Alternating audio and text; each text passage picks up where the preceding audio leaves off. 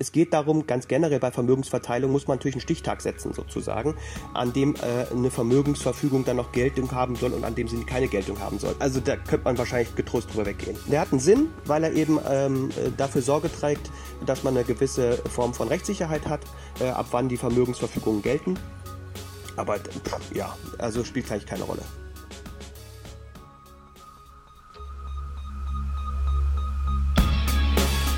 In guter Verfassung, der Grundgesetz-Podcast.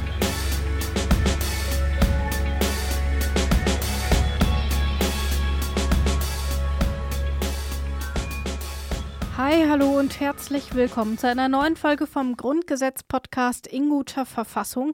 Mein Name ist Rabia Schlotz und ich sitze noch einmal im Leipziger Podcast-Studio. Hajo ist dieses Mal nicht dabei, aber ich habe natürlich trotzdem tatkräftige Unterstützung mit dabei, nämlich in Form von Alexander Thiele. Doktor Alexander Thiele forscht und lehrt als Privatdozent am Institut für Allgemeine Staatslehre und Politische Wissenschaften an der Georg-August-Universität Göttingen. Sein Schwerpunkt liegt unter anderem auf dem allgemeinen Staats- und Europarecht.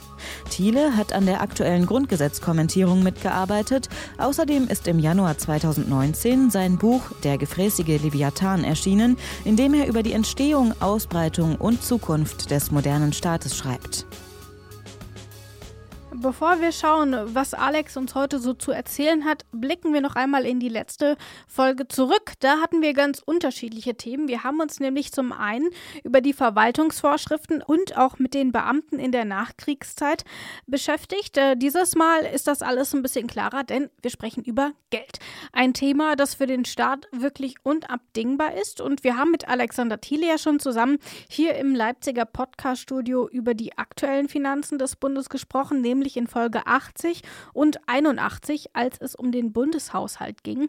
Und heute betrachten wir das Ganze auch nochmal aus historischer Sicht. Aber bevor es soweit ist, widmen wir uns zunächst noch einmal einem anderen Thema, aber ich verspreche nur kurz, nämlich mit Artikel hundertachtundzwanzig. Soweit fortgeltendes Recht Weisungsrechte im Sinne des Artikels vierundachtzig Absatz fünf vorsieht, bleiben sie bis zu einer anderweitigen gesetzlichen Regelung bestehen. Hier wird wieder auf einen anderen Artikel verwiesen, nämlich den Artikel vierundachtzig Absatz fünf. Normalerweise ist es jetzt Hajos Job, sein Grundgesetz-Magazin aufzuschlagen und zu blättern und uns dann vorzulesen, was drinsteht. Hajo ist nicht da, deswegen übernehme ich das jetzt. Und in Artikel vierundachtzig Absatz fünf steht drin, der Bundesregierung kann durch Bundesgesetz, das der Zustimmung des Bundesrates bedarf, zur Ausführung von Bundesgesetzen die Befugnis verliehen werden, für besondere Fälle einzutreten. Einzelweisungen zu erteilen. Sie sind, außer wenn die Bundesregierung den Fall für dringlich erachtet, an die obersten Landesbehörden zu richten. Nun sind wir hier aber bei fortgeltendem Recht. Das hat es eben auch früher schon gegeben, ist also nicht erst in der Bundesrepublik entstanden. Und auch in solchen Rechtsvorschriften kann es Einzelweisungen geben und die bleiben eben gültig, bis es eine neue Regelung gibt, sofern sie mit denen aus Artikel vierundachtzig Absatz fünf vergleichbar sind. Georg Hermes sagt im Grundgesetzkommentar dazu, dass die heutige Relevanz der Vorschrift fraglich ist und ich übersetze das jetzt einfach mal ganz frei und überspitzt so, dass es im Grunde kaum mehr eine Rolle spielt und deswegen weiter geht's. Wir springen ein bisschen, denn die Artikel hundertneunundzwanzig bis hundertdreiunddreißig haben wir ja schon in den vorangegangenen Folgen besprochen und deswegen kommen wir jetzt hier zu Absatz eins und zwei von Artikel hundertvierunddreißig. Absatz eins. Das Vermögen des Reiches wird grundsätzlich Bundesvermögen. Absatz zwei. Soweit es nach seiner ursprünglichen Zweckbestimmung überwiegend für Verwaltungsaufgaben bestimmt war, die nach diesem Grundgesetz nicht Verwaltungsaufgaben des Bundes sind, ist es unentgeltlich auf die nunmehr zuständigen Aufgabenträger und, soweit es nach seiner gegenwärtigen, nicht nur vorübergehenden Benutzung Verwaltungsaufgaben dient, die nach diesem Grundgesetz nunmehr von den Ländern zu erfüllen sind, auf die Länder zu übertragen. Der Bund kann auch sonstiges Vermögen den Ländern übertragen. Vermögen, das früher dem Reich gehört hat, geht zunächst einmal grundsätzlich an den Bund über, soweit so klar. Aber die Länder brauchen natürlich auch Geld. Und dafür gibt es hier erst einmal Absatz zwei, den wir gerade gehört haben. Der Bund kann den Ländern also Geld übertragen, wenn sie es für die Bereiche brauchen, die in ihren neuen Zuständigkeitsbereich fallen. Ist doch so, oder Alex Thiele? Die Länder müssen ja nach der grundgesetzlichen Konzeption unglaublich viele Verwaltungsaufgaben übernehmen. Die Länder waren aber ja praktisch, faktisch und auch rechtlich durch den Nationalsozialismus mehr oder weniger abgeschafft. Das hat nicht wirklich volle Wirkung entfaltet wahrscheinlich, aber jedenfalls hatten die Länder, wenn man streng genommen ist, gar kein Vermögen, weil es sie gar nicht gab. Dann wurden sie wieder neu errichtet, dann haben sie wieder Vermögen angehäuft und haben eben auch schon Verwaltungsaufgaben wahrgenommen. Und diese Verwaltungsaufgaben sollen sie ja auch weiterhin wahrnehmen. Und Und deswegen sollen äh, sie dazu in die Lage versetzt werden, indem der hundertvierunddreißig jetzt eben in Absatz zwei sagt, dass dort, wo dieses Vermögen genutzt wurde, damit die Länder ihre Aufgaben erfüllen können, sollen die Länder auch weiterhin diese Vermögensbestandteile behalten. Also Bund und Länder bekommen erst einmal Vermögen zugesprochen. Äh, wie das Ganze funktioniert, haben wir hier mit den Artikeln gesehen und hat Alexander Thiele eben noch einmal erklärt. Aber damit sind wir ja noch lange nicht am Ende des Geldes angelangt. Wie geht's also weiter? Absatz drei. Vermögen, das dem Reich von den Ländern und Gemeinden, Gemeindeverbänden unentgeltlich zur Verfügung gestellt wurde, wird wiederum Vermögen der Länder und Gemeinden, Gemeindeverbände, soweit es nicht der Bund für eigene Verwaltungsaufgaben benötigt. Absatz vier. Das Nähere regelt ein Bundesgesetz, das der Zustimmung des Bundesrates bedarf. Länder, die dem Reich Geld zur Verfügung gestellt haben. Das ist zumindest mal eine eher unbekannte Konstellation, wie Geld fließt. Aber im Reich mag das ja durchaus vorgekommen sein. Und diese Gelder und auch eben die Einrichtungen sollen nun in der Bundesrepublik auch weiterhin den Ländern zustehen, außer... Es gibt sozusagen einen Vorbehalt, denn es kann ja sein, dass der Bund auf diese Gebäude oder auf diese Einrichtungen angewiesen ist für die neuen Vorgaben und für die neuen Aufgaben, die er nach dem Grundgesetz hat. Und wenn das der Fall sein sollte, dann soll er das auch behalten können. Aber der Grundsatz ist, diese in Anführungsstrichen freiwillig von den Gemeinden dem Reich überlassenen Vermögen sollen zurück zu den einzelnen Ländern. Und alles Nähere diesbezüglich regelt ein Bundesgesetz. Aber welche sind das denn eigentlich? Alexander Thiele erklärt es nochmal und nennt uns zwei. Es gab da äh, mehrere Gesetze, unter anderem das Reichsvermögensgesetz, ähm, das also hier die Details dann tatsächlich Stück für Stück geregelt hat. Und ähm, im Einigungsvertrag finden wir dann auch so ein paar Kleinigkeiten noch, äh, die tatsächlich nach neunzehnhundertneunundachtzig, neunzig noch geregelt worden sind. Das ist heute alles eben nicht mehr so aktuell, war aber natürlich für die damalige Zeit wichtig. Wer welches Geld bekommt, musste natürlich geregelt werden. Heute ist das aber natürlich alles geklärt. Deswegen gehen wir weiter zu Artikel hundertfünfunddreißig. Mit sieben Absätzen ist das ein ordentlicher Klopper. Das soll uns aber nicht davon abhalten. Absatz eins. Absatz eins. Hat sich nach dem achten Mai neunzehnhundertfünfundvierzig bis zum Inkrafttreten dieses Grundgesetzes die Landeszugehörigkeit eines Gebietes geändert, so steht in diesem Gebiete das Vermögen des Landes, dem das Gebiet angehört hat, dem Lande zu, dem es jetzt angehört. Das ist ganz interessant hier und spiegelt so ein bisschen die doch zum Teil sehr starken Veränderungen in der Länderstruktur wider. Und Alexander Thiele ordnet diesen Absatz mal für uns ein. Also interessant, zunächst einmal, der Tag der Befreiung, wie es Weizsäcker gesagt hat, ist hier quasi genannt äh, im Grundgesetz, ne, der achte Mai fünfundvierzig. Und wir haben eben nach dem achten Mai neunzehnhundertfünfundvierzig bis zum dreiundzwanzigsten Mai neunzehnhundertneunundvierzig vielfältige Veränderungen, vielfältige Veränderungen in der Länderstruktur. Ja, ich glaube, von, es sind praktisch alle Länder in irgendeiner Form geändert worden in der Zwischenzeit, also in ihrer Zusammensetzung, in ihrer Struktur. Ich glaube, nur Hamburg oder so ist davon nicht berührt gewesen, sodass wir also die Frage klären mussten, wie wir jetzt die unterschiedlichen Vermögensverschiebungen jetzt hier normativ absichern und rechtlich sicher für die Zukunft gestalten. Und das will eben der ganze hundertfünfunddreißig und der ist da durchaus von einer gewissen Relevanz und Bedeutung im Hinblick auf eben die Rechtssicherheit. Und diesen Veränderungen trägt man hier eben Rechnung. Das frühere Vermögen wird so verteilt, dass es den Ländern zusteht, die auf dem heutigen Gebiet zu finden sind. Nun haben sich die Grenzen des Deutschen Reichs aber hin zur Bundesrepublik deutlich verschoben. Stichwort Oder-Neiße-Grenze zum Beispiel. Und manche Länder gibt es eben heute auch einfach komplett gar nicht mehr. Was ist denn in solchen Fällen? Hat man natürlich bedacht und folgende Regelungen getroffen. Absatz zwei.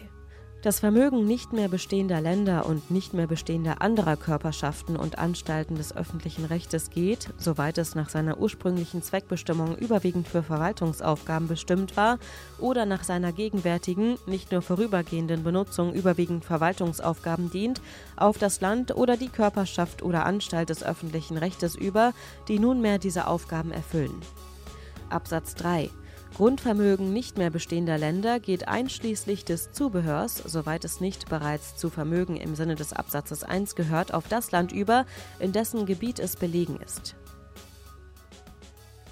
Ich gebe zu, selbst nach über einem Jahr, mit dem ich mich jetzt schon mit diesem Grundgesetz beschäftige, finde ich solche Formulierungen ganz, ganz grauenvoll. Und deswegen darf jetzt einfach mal Alexander Thiele erklären, was damit gemeint ist. Hast du ein Beispiel, Alex? Preußen zum Beispiel ist ja abgeschafft worden in der Folge nach dem achten Mai, und dann muss man eben überlegen, was man jetzt damit macht. Ne, genau. Und äh, absolut, um solche Fragen geht es. Wenn also Preußen Vermögen gehabt hat, ist die Frage, wer kriegt das denn jetzt eigentlich? Wo geht das hin? Wer kriegt davon wie viel? Und da können sich ja immer, wenn man Grenzen neu regelt, äh, absurde, absurde Situationen ergeben. Ja, wir haben das ja auch in Ost- und West-Berlin erlebt, also mit der Teilung, als da die, sozusagen die Mauer gezogen wurde, war die ja, waren, wurden ja teilweise Straßen Äh, halbiert und so weiter. So war das jetzt hier nicht, weil das ja in der Regel dann äh, andere Formen der, der, der Neugliederung waren der Länder und, und ähm, eine ganz andere Dynamik auch dahinter war. Aber trotzdem muss man sich eben genau solche Fragen stellen. Wem gehört jetzt eigentlich was?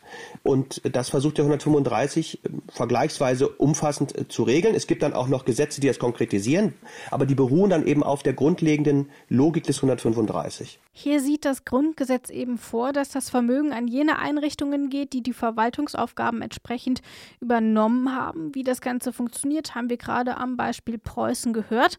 Und das Ganze hat natürlich auch nochmal einen ganz besonderen Sinn, auch was Absatz drei angeht. Also man hat wieder versucht zu gucken, wie können wir sinnvollerweise das Vermögen zuweisen. Sinnvollerweise weisen wir das so zu, dass nach Möglichkeit die neuen Länder, die dort an die Stelle treten, die Aufgaben, die sie jetzt nach dem Grundgesetz haben, wahrnehmen können. Und wenn sie das eben brauchen, weil sie für diese Aufgaben diese Gebäude brauchen oder ähnliches, dann versuchen wir das möglichst so zu regeln, dass also jedes Land genau das Vermögen bekommt, was es eben braucht, damit eben daran anknüpfende spätere Neuverteilungen, die ja immer noch möglich sind, eben möglichst gering ausfallen. Ja, also es ist natürlich eine sinnlose Situation, wenn man sagt, wir regeln den hundertfünfunddreißig so, dass das, was dabei rauskommt, gar keinen Bestand haben kann, weil wir jetzt neu überlegen müssen, wie wir es neu verteilen. Das heißt, der Versuch ist tatsächlich, es so hinzubekommen, dass man möglichst wenig, nachdem man hundertfünfunddreißig vollzogen hat, jetzt nochmal neu sich überlegen muss, wie man verteilt. Man hat hier also nach einer längerfristigen Lösung gesucht, um eben nicht nach kurzer Zeit wieder alles über den Haufen werfen zu müssen. Von diesen Regelungen aber gibt es auch Abweichungen. Absatz vier legt nämlich eine Ausnahmeregelung fest. Wenn der Bund ein Zitat, überwiegendes Interesse hat, können Artikel eins bis drei verworfen werden und das Vermögen geht dann eben an den Bund. Das ist eben insbesondere bei Stiftungen der Fall, ähm, gerade eben auch im Bereich Preußen, wenn man dann eben überlegt, der Bund hat ein besonderes Interesse, das betrifft eben auch zum Beispiel Gebäude, weil er die für die Verwaltung benötigt et cetera, dann kann es eben an den Bund gehen. Das muss dann aber natürlich entsprechend begründet werden. Das ist das, was hier in Absatz vier drin steht, den wir deswegen jetzt auch gar nicht hören müssen. Und deswegen gucken wir doch einfach mal, wie es mit Absatz fünf und sechs aussieht. Absatz fünf. Im Übrigen wird die Rechtsnachfolge und die Auseinandersetzung, soweit sie nicht bis zum ersten Januar neunzehnhundertzweiundfünfzig durch Vereinbarungen zwischen den beteiligten Ländern oder Körperschaften oder Anstalten des öffentlichen Rechtes erfolgt, durch Bundesgesetz geregelt, das der Zustimmung des Bundesrates bedarf. Absatz sechs. Beteiligungen des ehemaligen Landes Preußen an Unternehmen des privaten Rechtes gehen auf den Bund über. Das Nähere regelt ein Bundesgesetz, das auch Abweichendes bestimmen kann. Zu Absatz fünf nur wenige Worte. Hier geht es um die etwaige Nachfolgeregelung, die durch Bundesgesetz geregelt werden. Und natürlich muss der Bundesrat entsprechend zustimmen, denn die Länder sind hiervon ja maßgeblich betroffen. Da wäre es natürlich ziemlich blöd, wenn es ohne deren Zustimmung dann geregelt wird. Bisschen spannender ist aber hier Absatz sechs. Über das Beispiel Preußen haben wir eben schon einmal gesprochen. Und es nimmt auch hier wieder eine Sonderrolle ein. Was bedeutet das denn konkret? Dort, wo das Land Preußen möglicherweise an privatwirtschaftlichen Unternehmen beteiligt war und dementsprechend auch Rechte und Einflussmöglichkeiten hat, gehen diese nach Absatz sechs auf den Bund über. Äh, auch das hätte man ja sonst möglicherweise unter den verschiedenen Ländern dann irgendwie aufteilen müssen. Macht die Sache nicht ganz einfach. Äh, und deswegen hat man hier sozusagen die pragmatische Lösung gewählt und gesagt, das geht jetzt an den Bund äh, unmittelbar als Ganzes über. Und dann hätten wir hier noch Absatz sieben. Alexander Thiele sagt aber, kannst du weglassen, hat keine Bedeutung mehr. Und wenn der Bund bei der Verteilung von Besitz so pragmatisch sein kann, wie wir es eben gehört haben, dann können wir das hier im Podcast auch. Absatz sieben schenken wir uns jetzt, lassen wir weg. Stattdessen lauschen wir noch in den Artikel hundertfünfunddreißig a rein und lassen ihn uns zum Abschluss noch einmal genauer erklären. Absatz eins. Durch die in Artikel hundertvierunddreißig Absatz vier und Artikel hundertfünfunddreißig Absatz fünf vorbehaltene Gesetzgebung des Bundes kann auch bestimmt werden, dass nicht oder nicht in voller Höhe zu erfüllen sind: erstens Verbindlichkeiten des Reiches sowie Verbindlichkeiten des ehemaligen Landes Preußen und sonstiger nicht mehr bestehender Körperschaften und Anstalten des öffentlichen Rechts. Zweitens Verbindlichkeiten des Bundes oder anderer Körperschaften und Anstalten des öffentlichen Rechts, welche mit dem Übergang von Vermögenswerten nach Artikel neunundachtzig, neunzig, hundertvierunddreißig und hundertfünfunddreißig in Zusammenhang stehen, und Verbindlichkeiten dieser Rechtsträger, die auf Maßnahmen der in Nummer eins bezeichneten Rechtsträger beruhen. Drittens Verbindlichkeiten der Länder und Gemeinden, Gemeindeverbände, die aus Maßnahmen entstanden sind, welche diese Rechtsträger vor dem ersten August neunzehnhundertfünfundvierzig zur Durchführung von Anordnungen der Besatzungsmächte oder zur Beseitigung eines kriegsbedingten Notstandes im Rahmen dem Reich obliegender oder vom Reich übertragener Verwaltungsaufgaben getroffen haben. Ich entschuldige mich in aller Form bei meiner Kollegin Isabel Wob, die das alles lesen musste, und ich verstehe natürlich auch, dass es gerade beim ausschließlichen Hören schwierig ist, dem Ganzen zu folgen, und deswegen fasst es uns Alexander Thiele nochmal zusammen, was wir hier gehört haben und warum das auch wichtig war. Also wir sehen erstmal, dass er erst relativ spät eingefügt worden ist, nämlich neunzehnhundertsiebenundfünfzig. Der Hintergrund war, dass man sich in der Rechtswissenschaft nicht ganz einig war, ob die Regelung des hundertvierunddreißig und hundertfünfunddreißig, die dem Bund ja, wie wir gerade gesehen haben, bestimmte Gesetzgebungskompetenzen zuweisen, ob diese Gesetzgebungskompetenzen eigentlich ausreichen, um die Verbindlichkeiten zu regeln des Deutschen Reiches. Die, die Frage ist, oder war, reichen diese Kompetenzen eigentlich aus, um diese Verbindlichkeiten nicht nur zuzuweisen irgendjemandem, also wer muss dafür haften, wer schuldet jetzt das Geld beispielsweise, sondern gibt eigentlich der hundertvierunddreißig und hundertfünfunddreißig auch die Möglichkeit, diese Verbindlichkeiten zu kürzen und zu begrenzen. Ähm, also ist das, äh, ist ja eine andere Frage sozusagen, ne? Also die Verbindlichkeiten zu übernehmen, das konnte der Bund regeln, aber konnte er auch äh, per Gesetz regeln, dass die Verbindlichkeiten gestrichen werden, halbiert werden oder ja, nur bis zum bestimmten Stichtag geltend gemacht werden können oder ähnliches. Da war man sich nicht sicher. Das Bundesverfassungsgericht hielt das eigentlich wohl für ausreichend, aber um sicherzugehen, dass das wirklich auf jeden Fall auf einer sicheren Grundlage fußt, hat man also den hundertfünfunddreißig a geschaffen, der jetzt also ermöglicht, die Verbindlichkeiten des Reiches, des ehemaligen Landes Preußen und anderer Körperschaften und Anstalten, also Geldschulden, wenn man so will, per Gesetz zu regeln und in diesem Zusammenhang auch zu kürzen und zu verändern. Und das ist natürlich schon ein gewisser Eingriff äh, in etwa in äh, Vermögensrechte, Artikel vierzehn und ähnliches. Hier haben wir jetzt also die Befugnis, dass er das darf, nach hundertfünfunddreißig a, was den Absatz eins angeht. Ein eingeschobener Artikel, das erkennen wir ja häufig schon an den Buchstaben, die wir hier auch im Artikel hundertfünfunddreißig a haben. Wir haben ja aber auch noch einen zweiten Absatz, der sich wiederum auf den ersten Absatz bezieht. Wir hören rein. Absatz zwei. Absatz eins findet entsprechende Anwendung auf Verbindlichkeiten der Deutschen Demokratischen Republik oder ihrer Rechtsträger sowie auf Verbindlichkeiten des Bundes oder anderer Körperschaften und Anstalten des öffentlichen Rechts, die mit dem Übergang von Vermögenswerten der Deutschen Demokratischen Republik auf Bund, Länder und Gemeinden im Zusammenhang stehen, und auf Verbindlichkeiten, die auf Maßnahmen der Deutschen Demokratischen Republik oder ihrer Rechtsträger beruhen. Hier bezieht man sich noch einmal auf die D D R, auf die frühere D D R, wie das Ganze in Verbindung mit der Wiedervereinigung steht und auf welche Regelungen man sich hier geeinigt hat. Das erklärt für heute ein letztes Mal Alexander Thiele. Ganz anders ist das mit Absatz zwei. Denn der Absatz zwei regelt jetzt ja einen Fall, ähm, der ist erst nach der Wiedervereinigung eingefügt worden natürlich, denn der regelt jetzt den Fall, wie mit Verbindlichkeiten der Deutschen Demokratischen Republik umgegangen werden kann. also mit Schulden der D D R, der ehemaligen. Und insofern gab es natürlich bisher keine Regelung. Der hundertvierunddreißig und fünfunddreißig beziehen sich ja auf eine ganz andere Konstellation. Das heißt, der hundertfünfunddreißig Absatz zwei ist jetzt wirklich entscheidend und notwendig, um eine Regelung durch den Bund treffen zu können, durch die etwa auch Verbindlichkeiten des Bundes, äh, der D D R verringert, verändert oder sogar für nicht mehr Verbindlichkeiten erklärt werden. Das haben wir also auch geschafft. Danke an Alexander Thiele, ähm, dass ich das hier nicht so alleine durchgehen musste. Man merkt dann doch immer wieder, wie hilfreich es ist, einen Verfassungsexperten wie Alexander Thiele an der Seite zu haben. Nächste Folge habe ich dann auch wieder jemanden mit dabei. Zum einen Hajo, er ist wieder mit an Bord. Und außerdem hören wir in der nächsten Folge Dietmar Woidke. Er ist Präsident des Bundesrates und Ministerpräsident von Brandenburg. Wer jetzt das Grundgesetz vor sich liegen hat und schon mal einen Blick in den Artikel hundertsechsunddreißig wirft, kann vielleicht schon ahnen, warum wir mit Dietmar Woidke sprechen. Für alle anderen bleibt es eine Überraschung. Ich freue mich drauf und sage Tschüss. In guter Verfassung, der Grundgesetz-Podcast.